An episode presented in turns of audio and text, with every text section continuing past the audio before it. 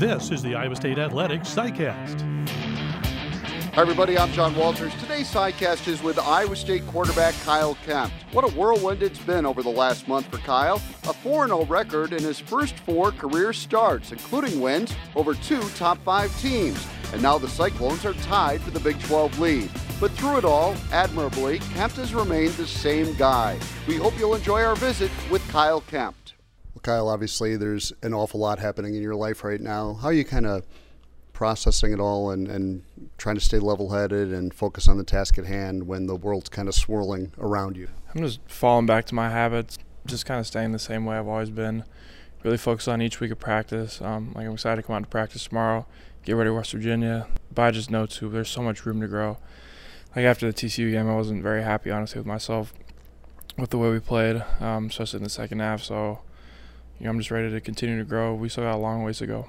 Take me back to just kind of preparing yourself as if you were going to get this opportunity. Obviously, you did a very good job of that because you weren't fazed by it when you went to Norman and played.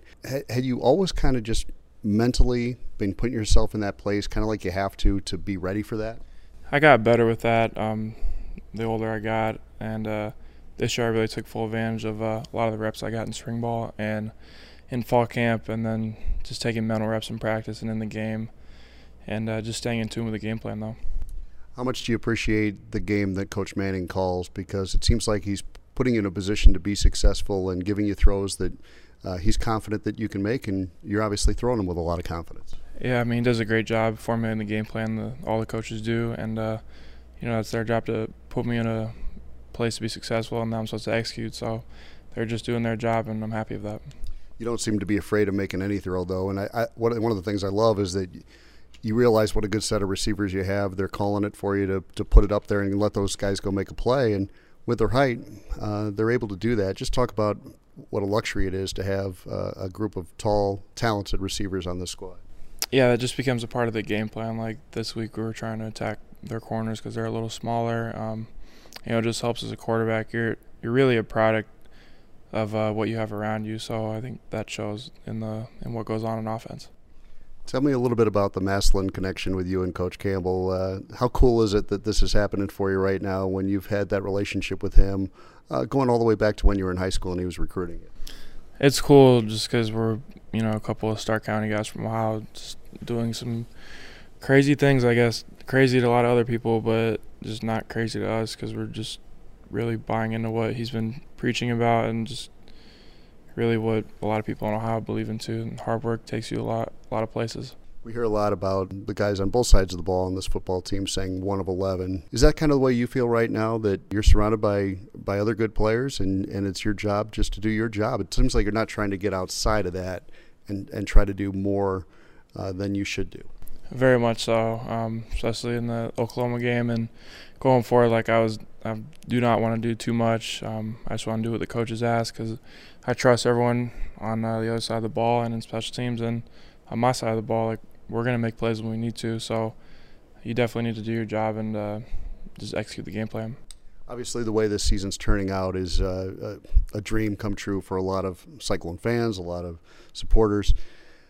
Could you see it coming at all? I mean, uh, take me back to spring practices, and I know that there was a lot of confidence within the walls of this building, but uh, could you see this happening or not?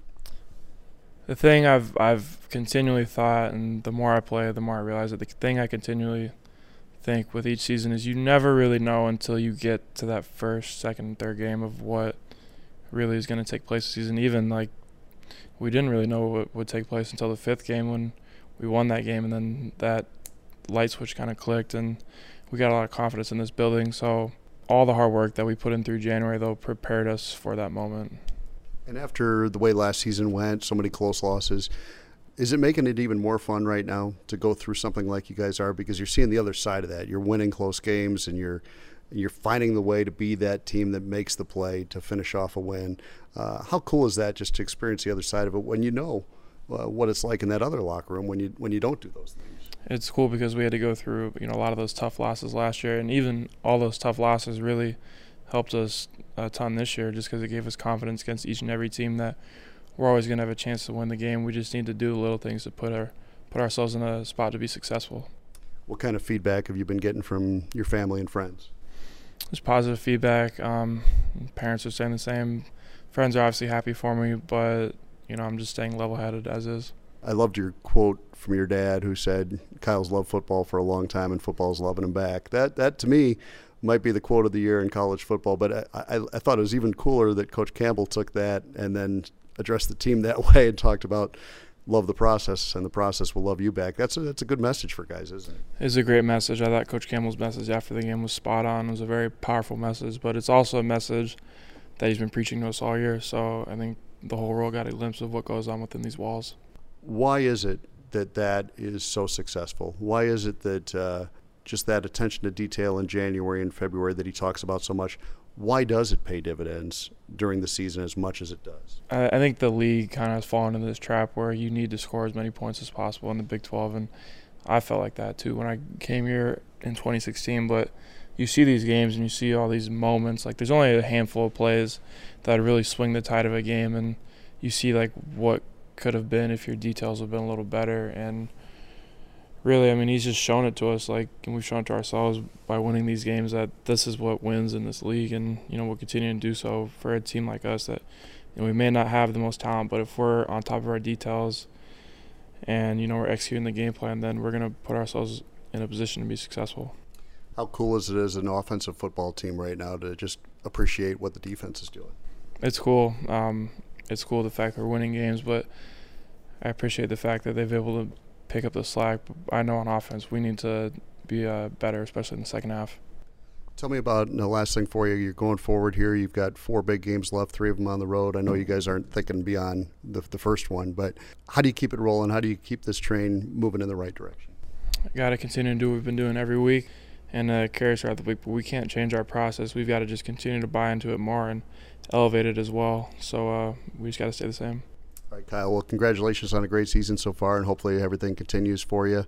Uh, really appreciate how well you're playing and appreciate you taking some time today. Thank you.